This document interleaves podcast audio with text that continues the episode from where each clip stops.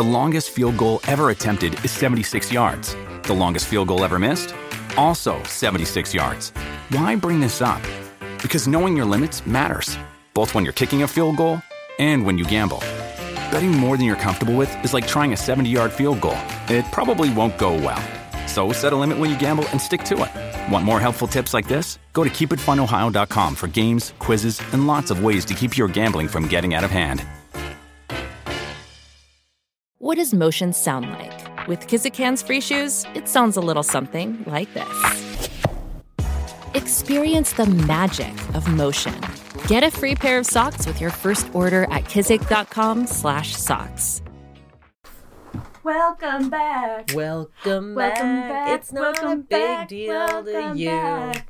but it feels like a big deal to us.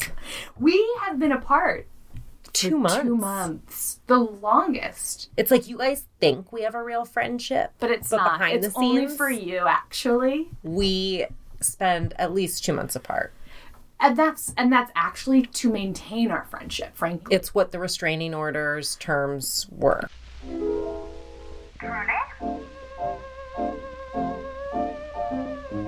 Darkly. Creepy.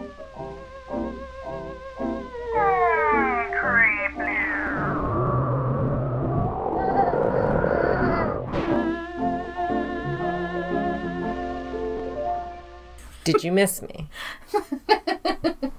Here we are, and for you, it's been a week. For so you, good. for you, you've been like, yeah, I, I heard you guys were, but like, this has been a long time for us. Long time coming.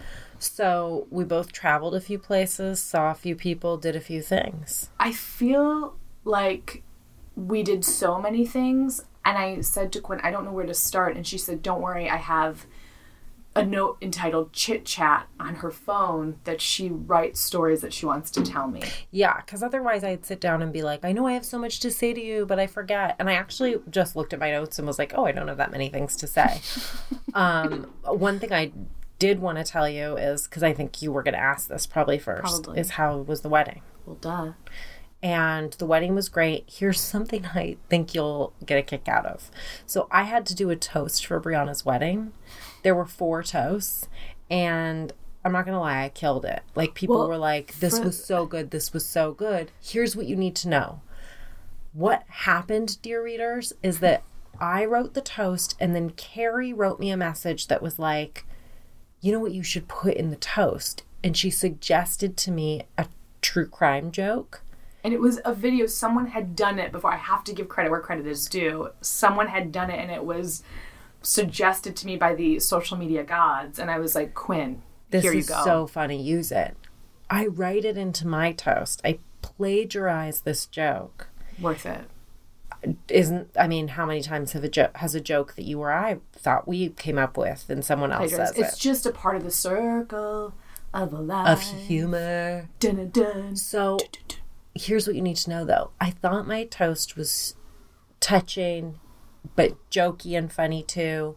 People loved it, but over and over again after I did it, people were coming up to me at the wedding being like, Your toast was so great.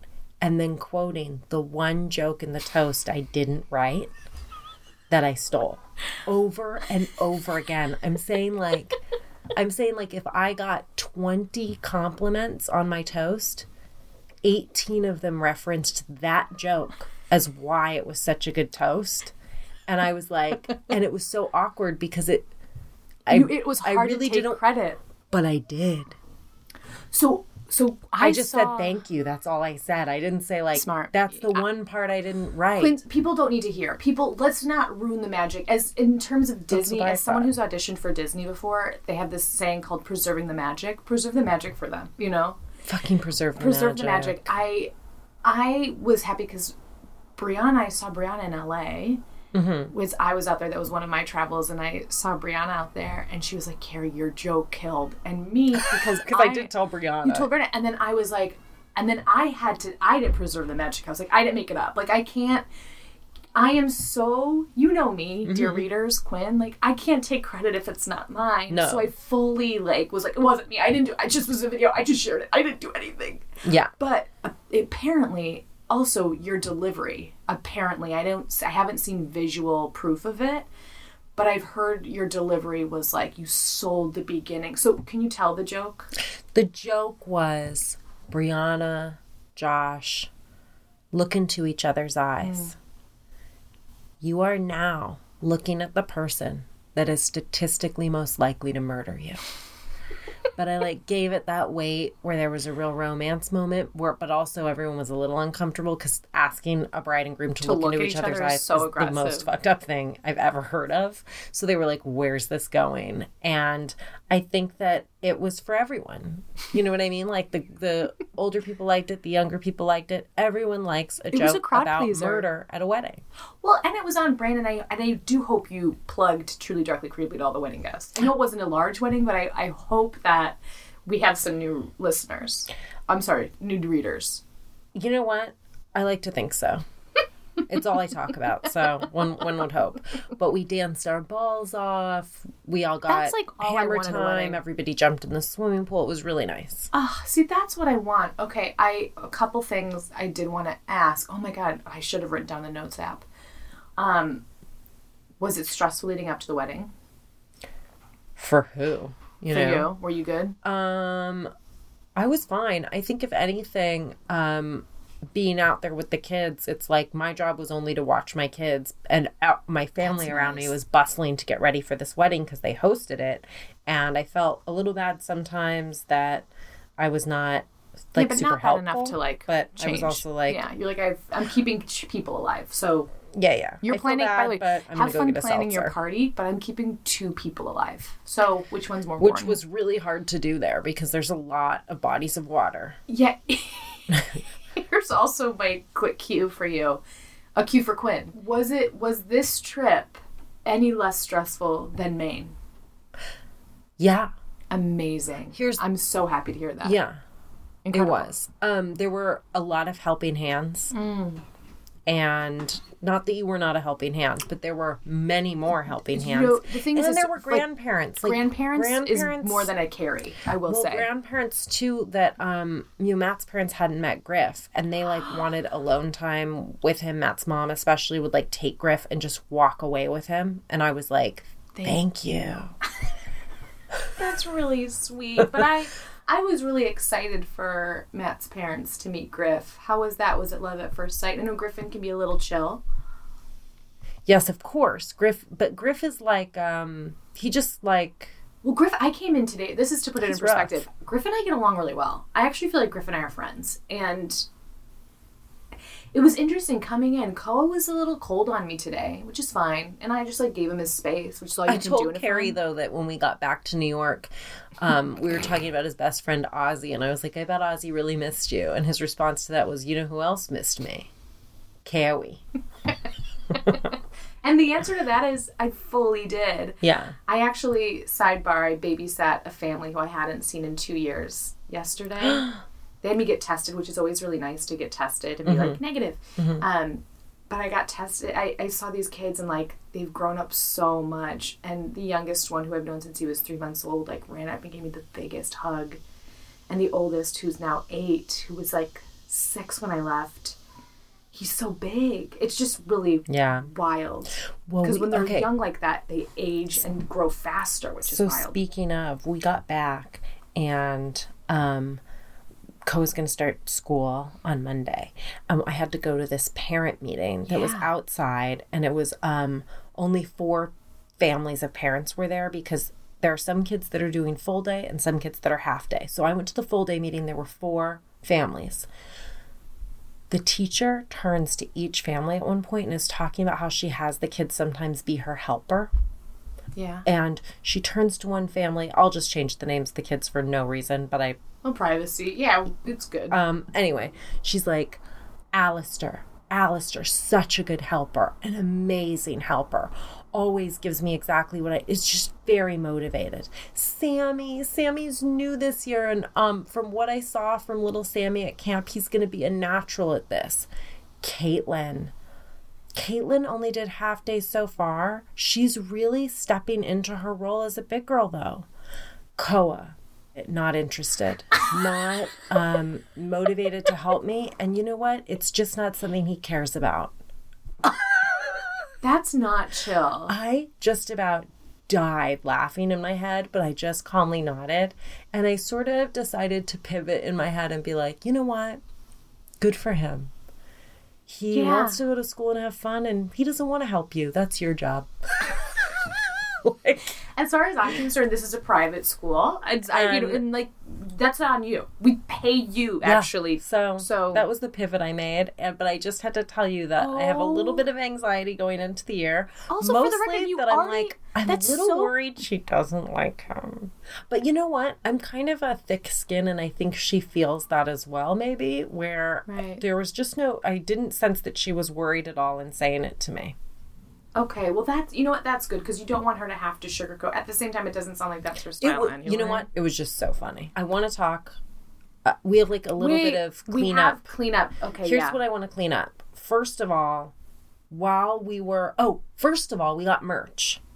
If you, You guys, guys, we want some merch. merch, listen, we like did what we could. It's the lazy man's merch, and I'm not trying to undersell it. No. mostly because I'm not trying to sell anything, and that's the point. And that's I don't want to be a point. t-shirt salesman. No I didn't- offense to I t-shirt didn't come here to make friends or, Or make t-shirts. t-shirts. I don't need to do an iron-on decal. I don't need to do. I didn't come here to make a mouse I didn't do I didn't it. come here to make a mask. I, didn't didn't, do come it. here to make a onesie. I, did didn't not come here it. to make a flask. I came here to make a podcast. Yeah. However, people have expressed interest, in Interest. merch. What have I done? Thrown together through Canvas, Canva, Canva, a few simple designs, Fun. downloaded them, threw them up on TeePublic site, and now they're selling some stuff. So if you want stuff, there's stuff. By the way, don't get confused between T Pain and TeePublic.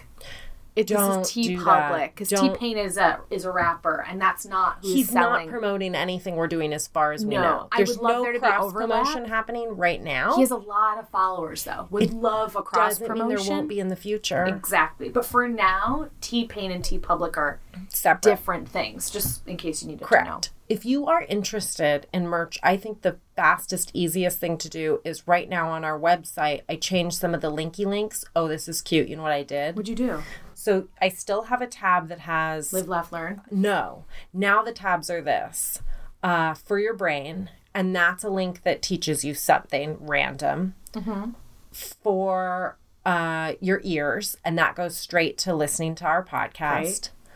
For your karma, and that goes straight to Patreon.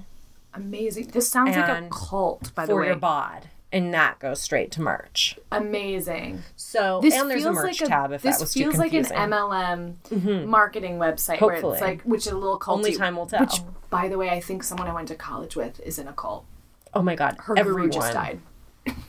I'm so sorry. R.I.P. It's aggressive. Um, maybe there's room for her now to be at the tippy top of that There is entree She's and desserts she's moving pyramid. up. It's it's freaking me out. It's freaking me out. Whew. So, anyway, if you want stuff, there's stuff. Moving on from that, we just released our, I don't know, 14th maybe, Yeah. teeny tiny, and I had to edit it, and it gave me nightmares because I'm talking about black eyed kids on the latest Not teeny black, tiny. again. I'm so sorry. I just have to interrupt. Not black eyed peas. Black eyed kids. That's correct. Again, I just want to clarify for our dear readers. Thank that you so much, You're so Carrie. welcome. It's really important to be. We want to be clear here. We want to be clear. just like just like Koa's teacher. Um, so, um, if you're not already a Patreon subscriber, what are you doing with There's your life? 14 episodes I that we question your intentions. And by the way, like we're like they're like half hour. They're an hour long. Like they're not. They're 90 minutes. I mean, they're long. They're long. We drink in them. It's like a whole thing. Like we really. Not we don't, but we do. Sometimes. We do sometimes. We were just the last one. I think we were pretty drunk during. And you know Okay. what? It was fun. Matt came in. It was great. goof offs all around. Here's the other thing. If you did become a Patreon subscriber, we have um a little bit of a list and here's what I just told Carrie I want to do with it. Instead of thanking you all on this first week back, I'm dividing it into a few episodes. Why am I doing that? Two reasons. It's too many songs in one episode is reason number 1. Reason number 2, I think strategically if I stretch this out, it makes us seem more popular, like more people Right. are joining Patreon. And I think you telling them that actually helps too. Should I have not told them that? we keep for the record we admitted to plagiarizing a joke we talk about our fan i mean like Do you think the jig is transparency is, doing us no favors? again like Koa's teacher we like to be clear no i think people trust us more i do i think when we And that's how we trap them in the MLM that we're starting. that's how for your body for your mind for your health for your pocket for your karma you know for Keith Raniere. for keith Raniere, Be careful. with that freaking bandana Okay. So the first Patreon subscriber I want to thank is someone that we forgot to thank before the break that had joined Oh before the break. So this is long overdue. Thank you to Lucy in the Sky with Patreon. Lucy in the Sky with Patreon. Ah. An impossible note for even a singer to hit. I thought we were, I thought we were done. I looked over at Quinn, and Quinn's face was earnestly really like reaching for that. I find that note. I didn't find it. I'll I wish- never and find I wish it. this was a visual medium because I think you guys were looking and your eyes were looking at me in fear. your head In was raising like disgust. I'm trying. Can't do it. Caitlin. Eh, K- K- Caitlin, you got your mama's job, but you used to this job for me. You joined Patreon now. I don't know the song you're riffing on. Jaded, Aerosmith. Oh, got it, got it, got it, got it. K- Caitlin, you join Patreon and you support two ladies. Thank you, K- K- Caitlin. What about Leah? Um, Melia Kaliki Maka is the way I say thank you to Leah for joining Patreon. that's it. Missy. Hey, Missy, you're so fine. You're, so, fine. You joined Patreon. and- Wait, what is it? do it again. Hey, Missy, you're so fine. You're so fine. You joined Patreon. Hey, Missy, you joined Patreon. Hey, Missy. Okay, that's good. One more or let it lie? One more. I'm, I'm lost. By the Let's way, do one you- more. Let's do you do one like more. this, dear readers? Do you guys like this? Should we stop doing this? Is this fun? First, do we promote this? Maybe we should promote this as a ten dollars that we put your name in a song. Oh, we gotta raise the price on this because it's getting ridiculous. okay, go. Let's see. I gotta like. I'm thinking too much in my Emily head. A. Emily A. it wasn't me. Emily A. You joined Patreon. Emily A. You joined Patreon? It wasn't me. It was Emily you. A. It was Emily A. you join Patreon? Emily A. she even she even is a big donor. Emily A. we put her on our counter. Emily A. Oh, sorry about that, Emily A. You know Guys? These get- are just all songs to add to our Yeah. playlist. and I'm stoked on it. so true. All right, we're gonna we're gonna stop talking about Oh the Patreons, God. and you know what? We're gonna move straight into stories. It's been 24 minutes at this point. I know that's why we're doing it. Who goes first? You always go first, Quinn. Why do I you always first. forget? but I always forget. okay, here's what I'm going to do. I'm going to mm-hmm. tell you the story of the Enfield pult, pul- And here we are. the Enfield poltergeist. Say that. The Enfield Poltergeist. Enfield. No En- end. Oh, Enfield Poltergeist. You don't think that's hard to say? I said it with such confidence just red to fuck leather, with yellow you. leather, red leather, yellow leather, Unique red New York, leather, unique yellow New York, leather. unique New York. Toy boat, toy boat, toy boat. That's the hardest. Toy boat. Toy boat, toy boat, toy boat, toy boy, toy boat. Yeah, toy boat, it's, you can't even get past five. It's impossible. Wikipedia, a Time Out article um, by Chris French, The Guardian by Deborah Hyde, and a Stop People article by Jody Guglielmi. Dude, we just talked to them for two months. Like, chill out. Stop yelling at me. I just really feel like I want to get my the point across. Guardian, People You know what it is? You know why I was so emphatic? These were really good sources. They were not willy nilly. You did all say you did toss. You went Wikipedia. People. Sorry, Wikipedia. Wikipedia, you were a firm backbone. Wikipedia is constantly there for us. It's 1977. We're in Enfield, London. Okay. Are you doing this with an accent? London. Single mother Peggy Hodgson lives with her four children. Nope, not gonna Is do that it. an MFA education over there? I feel sorry for me. I feel sorry for Peggy because she's a single mom with four kids. I feel sorry for all of us. Wow, single mom with four kids. That is like the Lord's work, frankly. So she starts to hear loud noises one day coming from two of her daughter's room. Um, and she goes in, and her daughter Margaret's 12, and her daughter Janet's 11, and they're in there. And she's like, You guys, go to sleep. But they're huddled in a corner together, totally scared. Like she thinks she's going to come in and there's nonsense. She comes in and they look terrified. And they're like, The chest of drawers in the room keeps moving and it's moving by itself and it's moving toward the bedroom door almost like it's trying to block them oh into the God, room like Beauty and the Beast. and yes and then the cupboard opened its eyes and was like hello And the fucking teapot. Tale is old as time. what do you think of lumiere Lumiere. were, well, I were you Jerry attracted to lumiere is my question Were- as a child wasn't, but I love Jerry Orbach. You know I love Jerry Orbach. He's featured heavily on my dating profile. questionable choice I think I was more. I think honestly, I was more attracted to Chip. And for the record, I was a child. oh please I I wasn't attracted to Chip. I just like was so in love with Chip because he was so cute. you were the kind of kid that was like i love babies and i was the kind of kid that was like lumiere love- i, want to get busy with a candlestick aloof. Well, a candlestick is probably more appropriate. You know, agree so peggy's to get like busy with. Gross. oh my god, my kids are scared. But that she doesn't, she's kind of like, you guys don't be ridiculous. Then she sees the drawer move herself, her own eyes. So she goes and tries to push against the dresser to push it back Yeah. from where it's moved. It won't budge. It's either stuck or that heavy. So she's like, t- completely freaked out. Let's run to the neighbor's house in a random twist that I found to be very disturbing. Her neighbors are named Vic and Peggy. Two Peggies live next door to each other. I mean, what year was this? You said seventy-seven. They were probably Yeah. born in the. The Margaret Peggy. I'm sure that was like pretty. it's like when our kids grow up and two yeah. Sadies live next door to each other. Like, what's a popular? Oh, Sadie's is yeah. Vic goes into their house and he's like, I ain't afraid of no ghost. He then hears the strange noises and is like, wait, maybe I am.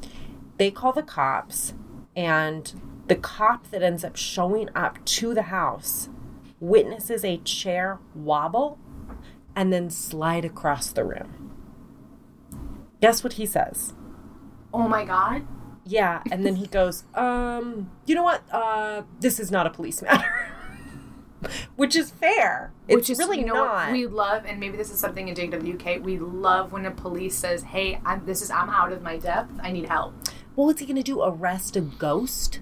so he's like, I'm a policeman. That's very scary. I don't deny it, and I'm out. Right. So the strange things continue to happen in the house where things are moving and weird noises are happening happening and Peggy decides to call the Daily Mirror, which is an interesting move. We'll make some money. well, she's like, "Do you want to come investigate this?" basically. And this reporter arrives, nothing happens. And so he's sitting there for hours and he's like, uh, I left go. dinner for this. Yeah. Yeah, and he's like, you know what? I'm gonna go. And then a Lego hits him square in the head, hard as can be. Oh my god. And he's like, oh shit. Okay. When that happens, the reporter's like, this is the real deal, and calls the Society for Psychical Research, and they send Maurice Gross to investigate. okay.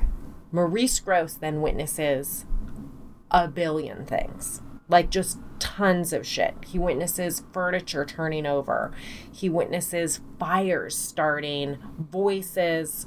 He witnesses levitation. And there's like pictures of stuff happening. Oh shit.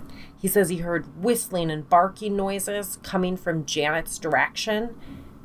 And a curtain from her room wraps around her neck at one point and almost chokes her. So the ghost actually ends up like really focused on Janet and eventually starts to communicate through her. Typical poltergeist, right? Right. And this would happen not like a little incident, it would happen for hours. That Janet would be talking in she would go into like a trance and her voice would get really deep and weird and scratchy and Typical, exorcist style. typical vibe. Yeah. Yeah, yeah, yeah. And she'd be like, I'm not Janet, I'm Bill Wilkins. But it's later proven that there was a Bill Wilkins that once lived in that house and died in that house of a hemorrhage.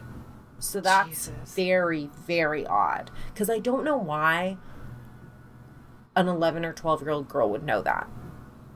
They wouldn't. The answer is they wouldn't. Right. So for 18 months, 30 different people end up coming in the house, at least. And all of them witness things. Like this is happening in front of everybody. This isn't like one guy said it happened. It's like journalists are seeing things, neighbors are seeing things, researchers are seeing things, and they're seeing crazy shit like furniture flying across the room. Also, do we love that while you're telling this story, there's like all this noise happening in your It's house? very intense. It's really intense. They're also witnessing Bill Wilkins speak through Janet. Guess who wants to show up? A priest? No, Ed and Lorraine. Of course. So they're like, "Can we get in on this?" And everyone's like, "You again?" They're and like, they show up. all the way over. Okay. They cannot say no to the paranormal Call of Duty. So they show up, and they're like, "We're gonna publicly say that this is the real deal." And it's like, "Great, Ed and Lorraine. You do seem to say it a lot, but fine." Also, like, are you doing this for you, or are you like trying to help? never ever clear. Um, many people doubted the authenticity of what was going on, despite all these witnesses. People are like, I think it's these two little girls. Like, I think that they have to be behind it, and they're faking it. So, two experts come and question Janet. And what they end up doing is they set up a camera in a room when she doesn't know, and then they're in a Oh, different that's room. great. That's great to do to a child. Yeah, just smart. um, smile. You're on candid, Candid camera. camera. She's caught bending spoons and trying to bend an iron bar, like by hand, in the other room. That they assume was going to be a some As sort like of trickery. yeah. Um, and once they bust her, they're sort of like, "Hey, we know you're faking this," and she's like, "Yeah, I was. Like, I just was faking it because you came here and you wanted to see some shit happen. So, like, we have faked things, and we faked a couple things because we also wanted to see if we could." And Mr. Gross and his assistant, Mr. Playfair, caught us every time we would try to fake something. She says two Ironic the name Playfair. I just have to say, Playfair. Don't you like that? I do. She's basically like two percent of the things you've seen have been faked. Everything else is real. Hard to know. That's really tough. You're really shooting yourself in the foot on that one. I know, But I also understand if but you're it's like, a we real need help. thing that it could be both. Right. Playfair, who's one of the guys that was there observing with Gross from the beginning, they both were observing the whole time. He maintains like this for real happened, and he writes a book about it called This House is Haunted The True Story of a Poltergeist. Great title. Even though he like maintains that, he will say things like, you know, whenever Janet was talking as Bill, Bill had this speech habit where he'd suddenly shift gears and change the subject. And it's the it's a habit that I'm gonna say Janet also did have. You know, where you're like, Right. "Uh, well, there could be a reason for that. Gross also witnesses Janet banging a broom handle on the ceiling to make noises and hiding his tape recorder.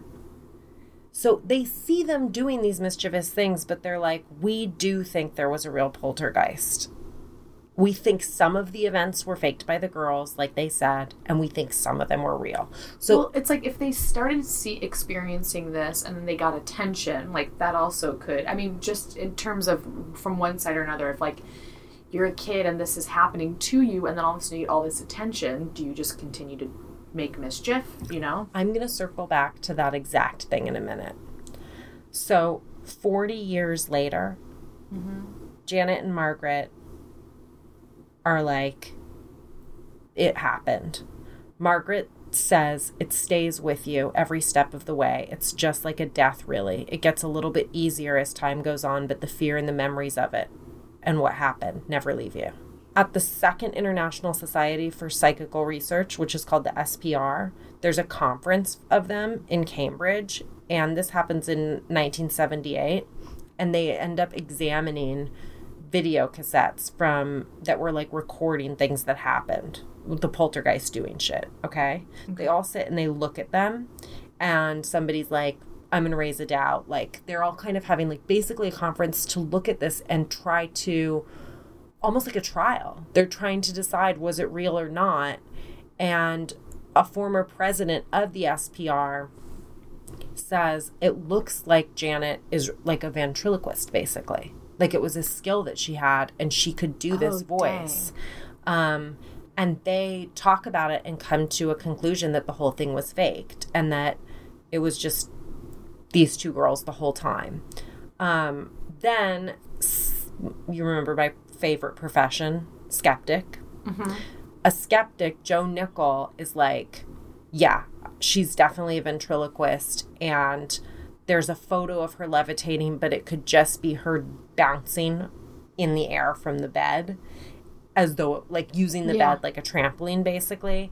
And if she's acting like it's happening, not of her own free will, and they got a photo of it while she's in the air, and people are using this photo to be like she's levitating.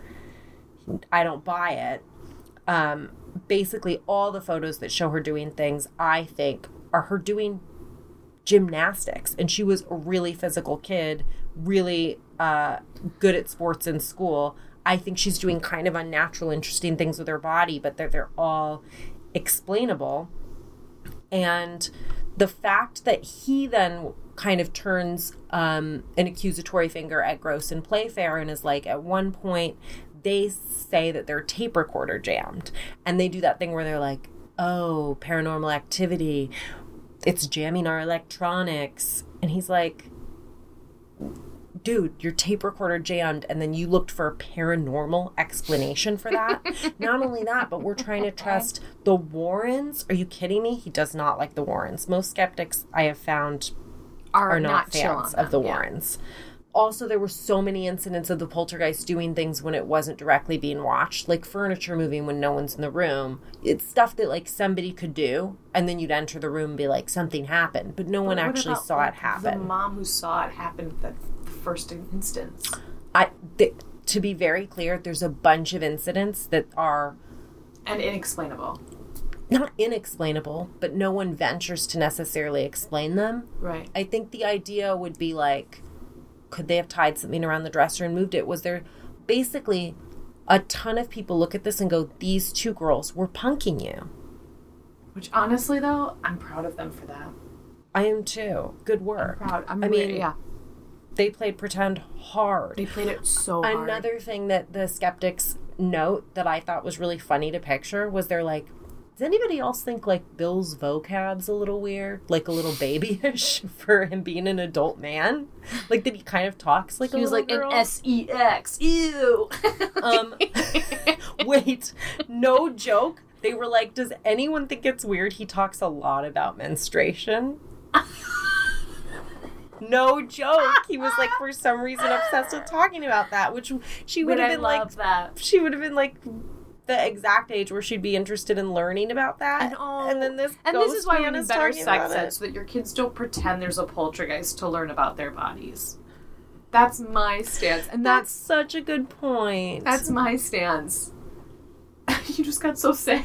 I feel bad. I don't know. So then they enter because these girls were kind of put through the, all these like all people being like, prove it, prove it. She went on. Janet went on BBC Scotland and BBC she was one, BBC two, BBC three. I'm sorry.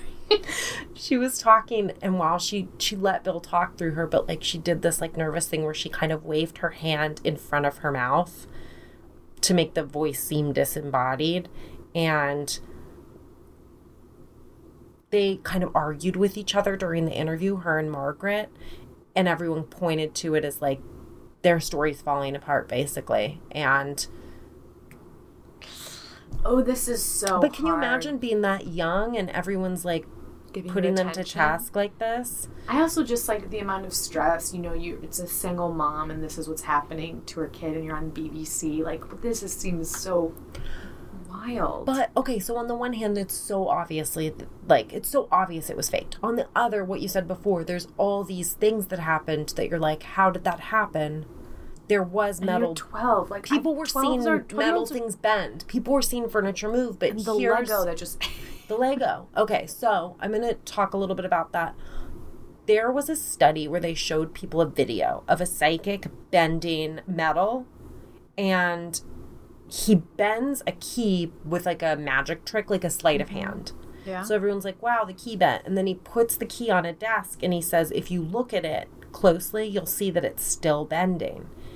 40% of people that would look would report that they saw it still bending. Mm-hmm.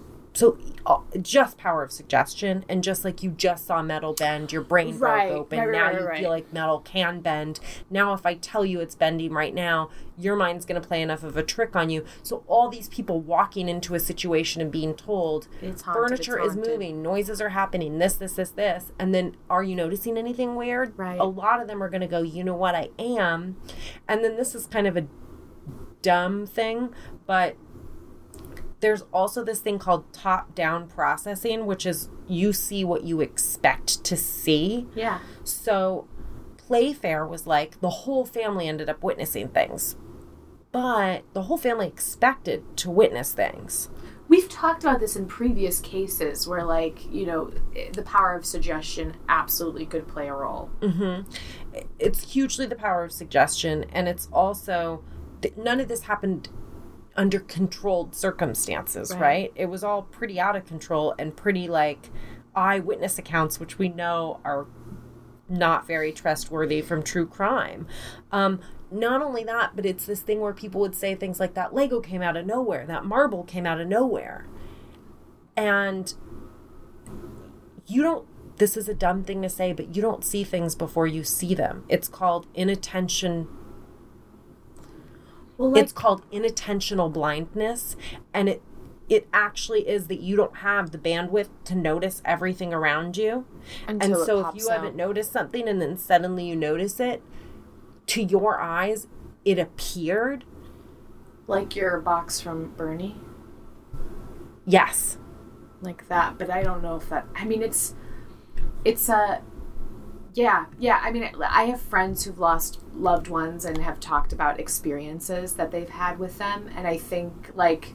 Listen, our mind is a really powerful thing. I also am like, who's to say it's not real? I mean, like, there's there's many things to be explained away, but yeah, mm-hmm, mm-hmm. It's just a reason why people were walking into the house and saying things like nothing would be there and then suddenly this thing would be there. Well, it's like it's not that it had to to it, appear. Yeah This is a very similar thing, but my parents' favorite thing to do was hide Easter baskets, or one. My mom was really good at hiding Easter baskets, which is really fun, Mm-hmm. and she loved to hide them like on the shelf that's eye level, that's right in front of us, oh totally. and it would take us so long to find it and it's funny to to, film it. that too because you're like it's because right you're there like it's right there it's in front, and you're like because you're looking at all the places where it's hidden, and you're not looking the thing in plain sight. Oh my god, it just reminds me of when I'm looking for my phone and I'm talking to someone on the phone and Mm-hmm. then I admit to them what I'm doing and then it's very embarrassing. yeah, but are you it's doing? I'm looking for my phone. Where, where They're are like, my "I've got a hot glasses? You're like you're for you." wearing them. Yeah. Can you see? Yeah. Um, Deborah Hyde is the editor of this magazine, The Skeptic, and she went on a TV show this morning to talk about the Enfield poltergeist and they had Janet this morning, on. like as in it's oh. called This Morning. Oh. I was No, no, not this morning. I woke up this morning. Um, this morning. but this was the article in the guardian what it was about uh, she Yeah. wrote it and it's about her perspective of going on this show and they're like janet hodgson's going to be on the show be nice to her and she meets janet in the green room and says she's super nervous and basically she doesn't attack her or anything or say it's faked but she does kind of talk about what we just talked about Yeah. of why these things feel like they were real to people right. um, but maybe weren't Right. um, Janet was also obviously the focus of a lot of the events that happened at Enfield. And Playfair was saying, oh, this poltergeist, this ghost uses Janet's perceptions So if she doesn't know something, then the ghost doesn't. So he helped ex- her explain away why the two were so in line. It was in her far as- body, so maybe as a man, he probably would be really concerned about menstruation. Frankly, like if a dude was in the body of a twelve-year-old who's starting to bleed from her, like, be like, whoa, this is a like lot. from the 50s when they didn't talk about periods he probably was like yeah i'm actually like obsessed with this like the last time i bled like this i was dying you know So remember you were talking about how all the attention. Mm-hmm. So one night Grosse ended up saying all we need now is for the voices to talk. And right after that happened is She when started Bill started speaking through Janet. There was also a guy from the Daily Mail, one of the reporters, ends up saying in front of the girls that poltergeists light fires. After that, some fires get started. So it does just feel like the pa- yeah it's not you. just them deciding to fuck around. There's a torn out magazine article in the house that they find that was about Matthew Manning. Matthew Manning was another child that a poltergeist supposedly uh, got Possessed. fixated on and possessed. And his mom says that the first thing that happened was that their teapot disappeared and their teapot ends up disappearing. So it, it does feel like there's a lot of advice the girls are getting from outside right pers- outside influences. you know what if it's not real i gotta give props to janet though like if it's not real janet you punk so many people good for you Well, here's what I think was going on. So remember, it's a single mom. yeah So the dad, they've gotten a divorce. It's a messy divorce. right the dad's not around. They're older, uh, Margaret and Janet, and I think that they're feeling a little bit 11 and 12 is a really hard time to lose the presence of a parent. And my mom talked about girls at 11 and 12, and my mom said that that is a particularly hard age. Because that's also when you're getting hormonal as well, hormones and you don't know how to deal with it, and you're And starting. also society, like you're in between being a kid and a grown up, and So imagine that they lose their dad, and then Playfair and Grosse, these two older men, maybe around her dad's age, I don't know, start saying, We want to be in this house and we want to talk to you all the time, talk to you about how you're feeling. We want to talk to you about what's going on. We want to talk to you about what you did today, all in the name of research. And we kind of want to live here essentially. So they've lost their dad, and these two kind of dad like figures come. Here's the thing their presence 100% hinges on whether or not weird shit continues to happen. yeah, If the weird shit stops happening, guess what? they're gone. They're gonna leave. Not only that, Oh, that's so sad. That's so sad. not only that, Maurice Grosse, Yeah. he got extra involved because he really had started to uh, research and care about supernatural stuff and ghosts. He started to care about that stuff. He lost a child, and I think that might be why he was invested in supernatural and ghosts. She died in a motorcycle accident. Her name was Janet. This is sad. That's I'm really just, sad. I think it worked. Is it sad? Or, I mean, you can look at it as sad. I like to look at it as Janet was what he needed her to be, and he was what Janet needed him to be. Yeah. And I think that in a perfect world, they'd have found a different way to Express comfort that. each other Yeah. and maybe be surrogate daughter to surrogate father. But I think that they were fulfilling this really clear, yeah. they were filling a hole that they each had in each other's hearts. right. Wow. Anyway, that's the story of the Enfield poltergeist. Whoa. Um, thank you for telling that story. Dear readers, you know we only talk about things that interests you, right? We like scary things. like We like, spooky things, things. spooky we things. like fun. But we think you'd absolutely go bananas cuckoo pants wonder bra for City of ghosts. for Ghosts, City of Ghosts. It's gonna be it's lit. a mystery podcast. Okay, it has all the things you like. It has do you like mystery? Yes, Okay, do you like corrupt politicians? love them. Do you like supernatural neo noir mysteries.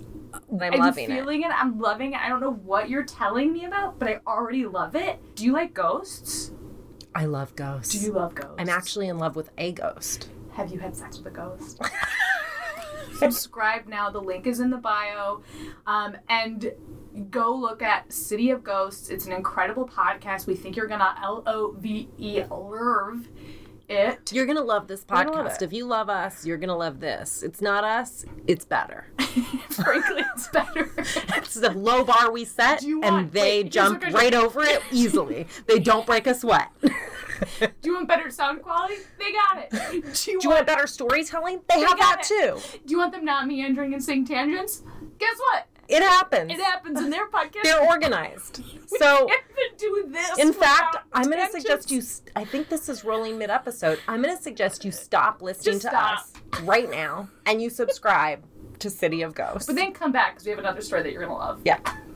Anyway, please, here's a little sneak preview of what it is. So enjoy, go subscribe. They're amazing, and we're sponsored by them. We're so grateful. Go Love City, you, of, City of Ghosts. It's 1999, New York City. Where am Oh, shut up! Bridget Lundy-Paine stars in a new supernatural neo noir audio drama, The voices, they're back. City of Ghosts. I understand this is beyond your usual scope. So, two deaths and an attempted third. Must mean we're onto something big. Men like them have fortresses built around them. What good does sticking your neck out do, especially in this city?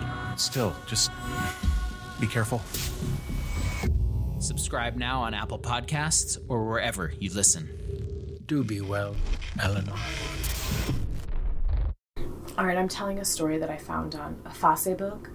I got the information from Daytona Daily News. All that's interesting. People, AP News, WVNS-TV, Bluefield Daily Paragraph, Kiro, K I R O, and Fox 23. Or no, I didn't get this information from Facebook. Sorry. I really like to listen to the Savage Lovecast. I like to Dan listen to it. Dan Savage. Yeah, I think like I love listening to people talk about sex things because I find that personally fascinating.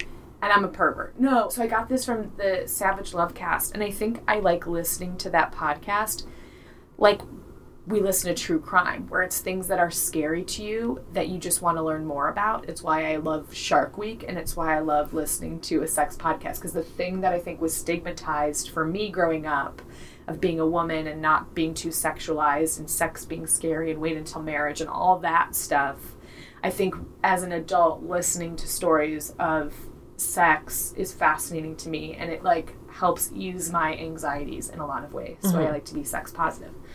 Um, so he had mentioned this story and I had to look it up. So there's this guy, John Thomas McGuire. He's 38 years old. He's from Minnesota. He has five kids. The oldest is around like 18 years old. Okay. The oldest three kids are with his ex wife, and he's no longer with her. And so he has a total of five kids. He's known as Bama. Is Bama? Bama. B A M A. Or Bama. I don't know how you want to say it. I think we gotta say Bama. I think we gotta say Bama. So it's around Valentine's Day 2019, and he tells his family, he's like, I gotta go visit my mom in Alabama. She's Bama's sick. going to Bama. Bama's going to Alabama, I guess because he's from Alabama, but he lives in Minnesota. I bet that's why they call him I. Bama. bet that's why they call him Bama. So yes, we should say Bama. I'm glad we said Bama and not Bama. Bama, Alabama. Alabama. So he goes with his girlfriend at the time, who he lives with, and her name is Amanda Michelle Naylor McClure. So they're going on this trip. It's around February 15th, and all of a sudden on Facebook, he posts some weird messages, which just say, Job completed, the Firefox is dead. Ha ha ha, the Mad Hatter. And then another message saying, You are all bleep, just like Firefox, and you will all end up the same way. Ha ha ha ha ha. Um, I have a question. By all means. Literally wrote bleep or wrote fucked. I don't, they didn't say the reading- swear. Okay. They didn't say expletive, bleep, but like I said, you are all fucks, just like Firefox. Like I don't know what the swear is. All I know is what was given to me in the article. Okay. and they didn't want. So then, after those three posts, his Facebook went silent, and no one heard from him. he was just missing. His kids were concerned, and like our dad, like we had disagreements, like we were close. He did suffer from substance abuse. That's something that he did struggle with. But around Mother's Day that year, the mother of his three oldest kids, his ex wife, he usually would call her on Mother's Day and be like, Happy Mother's Day. You're a wonderful mom. Um, you're a great mother. And he would call his mother, and no one had heard from him. So they were like, What the fuck is going on? His oldest daughter, she posts on Facebook being like, We haven't seen our dad. Like, any information, dad, if you're out there, like, hello. So there's a missing persons report. And then his son turned 16 that summer and he didn't hear anything from his dad and he was like this doesn't feel right. Like his dad is like for all of his demons like he was in communication with his family and he was just fucking missing. So in that september this guy larry paul mcclure senior who is amanda's father his girlfriend's father mm-hmm. He is a registered sex offender. He had served 17 years for first degree sexually abusing a family member from the age of 6 to 12. The name of that family member was never disclosed. Yeah, he had moved from Kentucky to West Virginia. And as a registered sex offender, he never registered his change of address.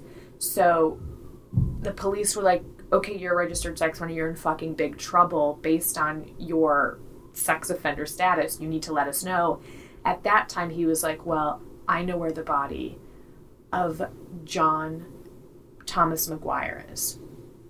So he walks in and just freely What? admits to the police. That he killed Tom?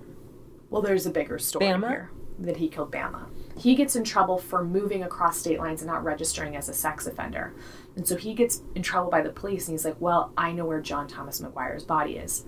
He leads them to his house and they find the remains of John Bama McGuire in a shallow grave on September 24th Whoa. at Larry's home. Larry, Larry, as I why said, did you do this? Larry, as I said, is the biological father of Amanda, Bama's girlfriend.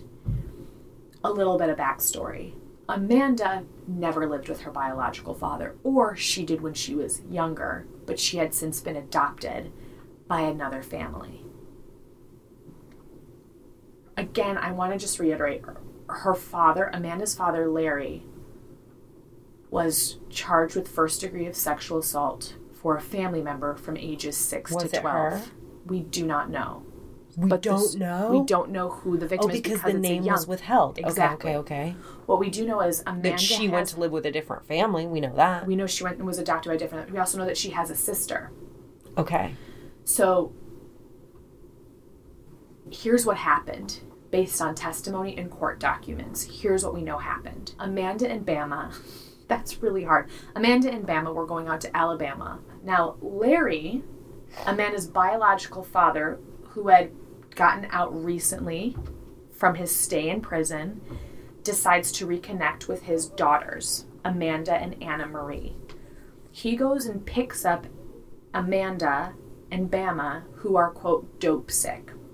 It it is it seems that they had relapsed and they were using and they were not doing well. He then picks up his sister, his other daughter, Anna Marie. So the four of them are all together. Him and his three daughters. Him, his two daughters, and Amanda and the, her, Amanda's boyfriend. So the four of them are together and I guess there might be a, drugs involved. People were in withdrawal. It was like not a good situation. Bama decides to communicate that he's in love with Amanda and that he wants to eventually marry her. It is reported that Larry. Was he asking for Larry's? uh well, if he was, he didn't get it. Larry. yeah, Larry's uh, like, no. Larry apparently didn't want anyone to be around Amanda, his daughter.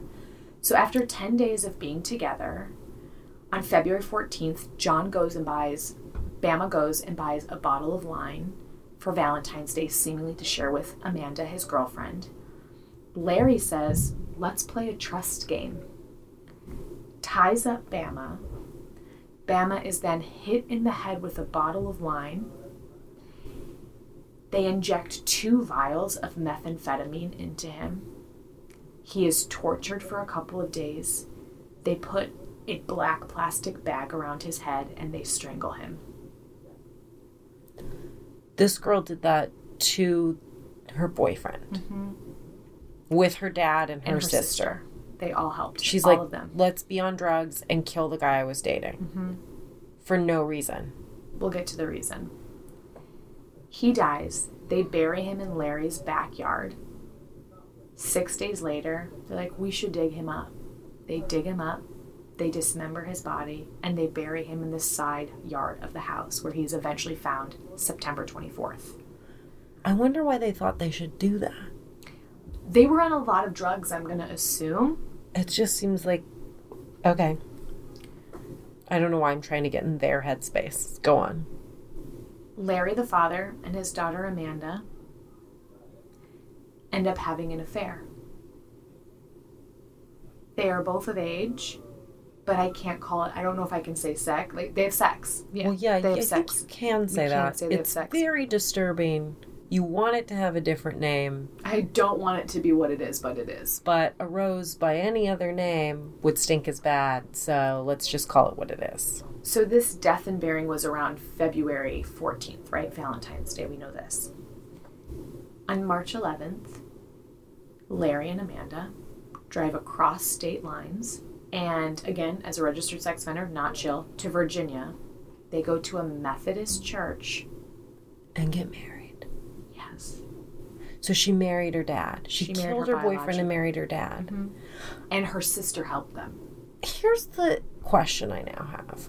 Mm-hmm. Obviously, if these girls were sexually abused their whole lives by their father, they might be messed up and uh, indoctrinated into the idea that they should be with him or marry him or whatever. Mm-hmm. I mm-hmm. don't know why they had to murder this other guy. Well, there was a report. Just break up with him. There was a report that Bama also slept with Anna Marie, the sister, and Larry claims that they had a child together that was never had. It's unclear. Like, again, the only people that know what happened are their drug riddled brains, Right, right? right, Like, I don't think that.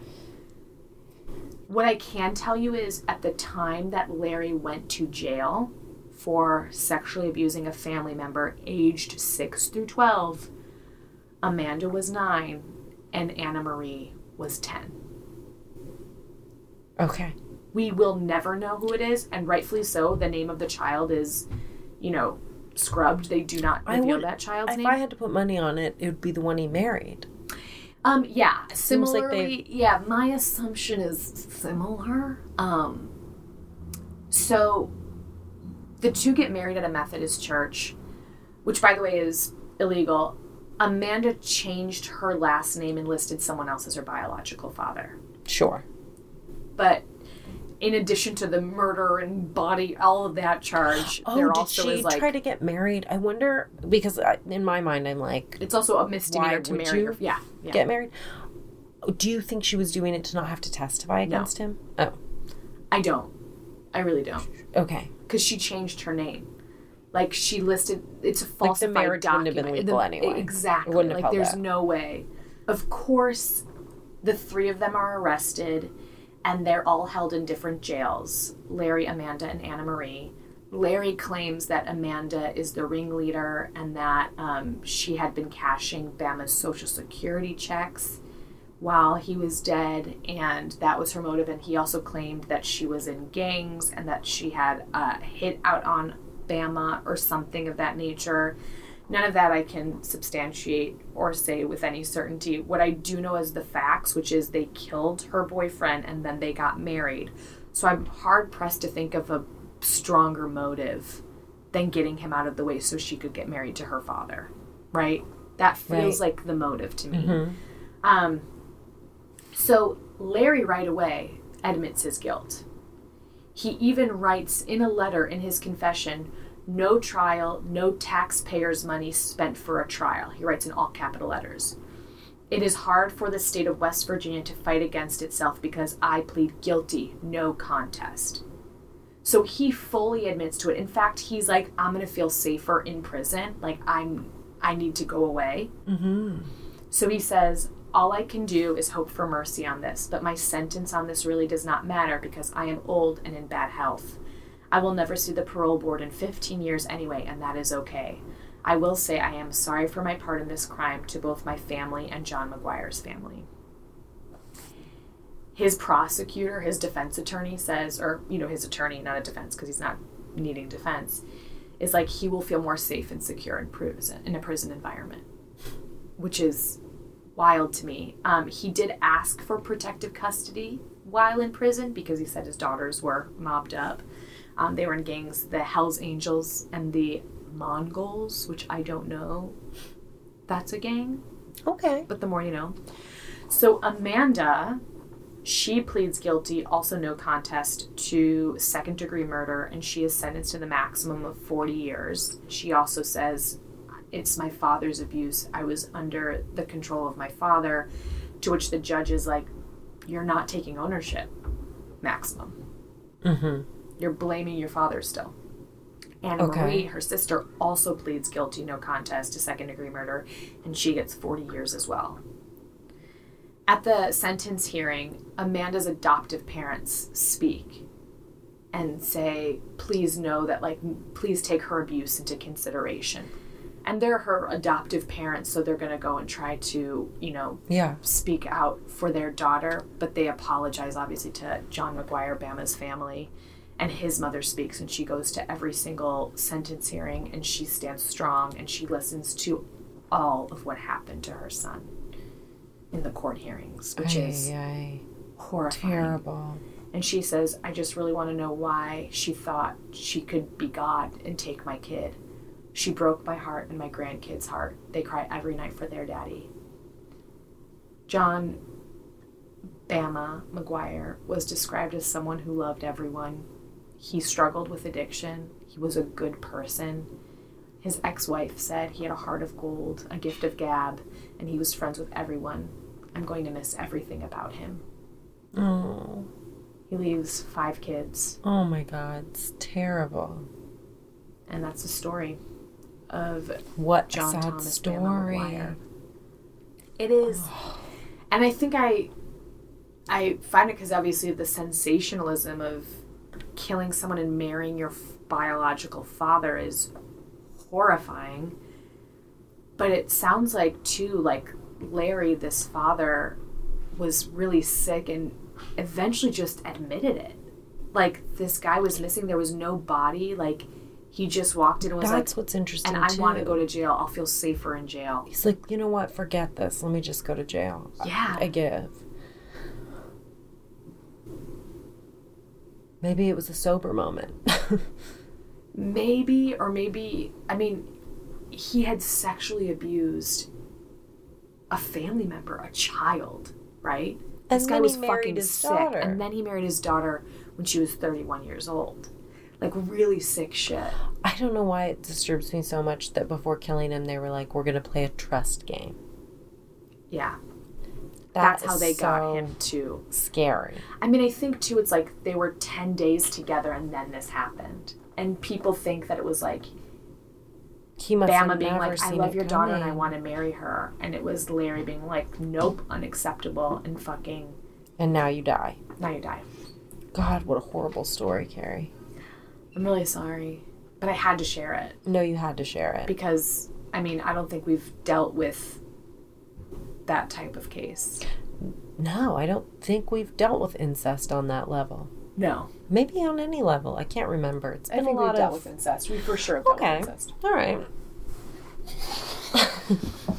did you see? Okay, Speaking, all right. Speaking of incest, Okay. did you see the only video Brianna and Josh posted It's their favorite. I, honeymoon? I told him, I was like, I laughed so fucking My sister goes on a honeymoon. The only video she posts to your readers, and uh, she doesn't By the way, if you need to know about the Posner family, this Yeah. is it.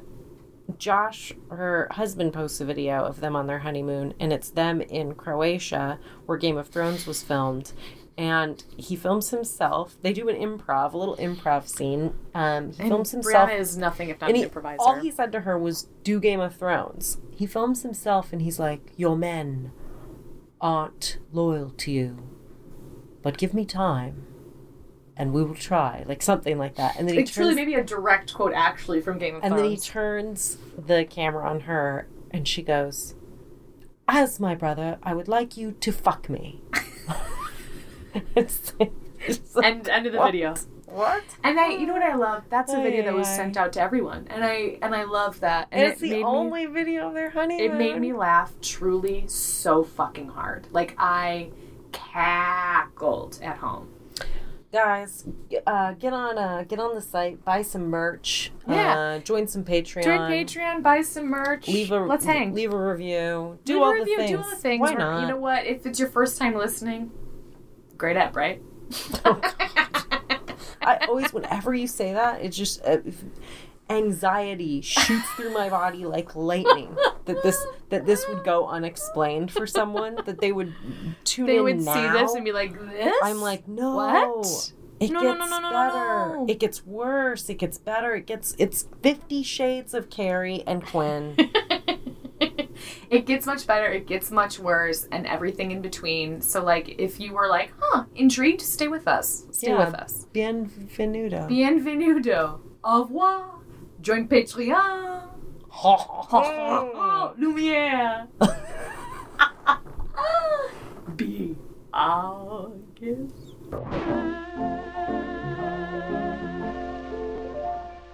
Bye, readers.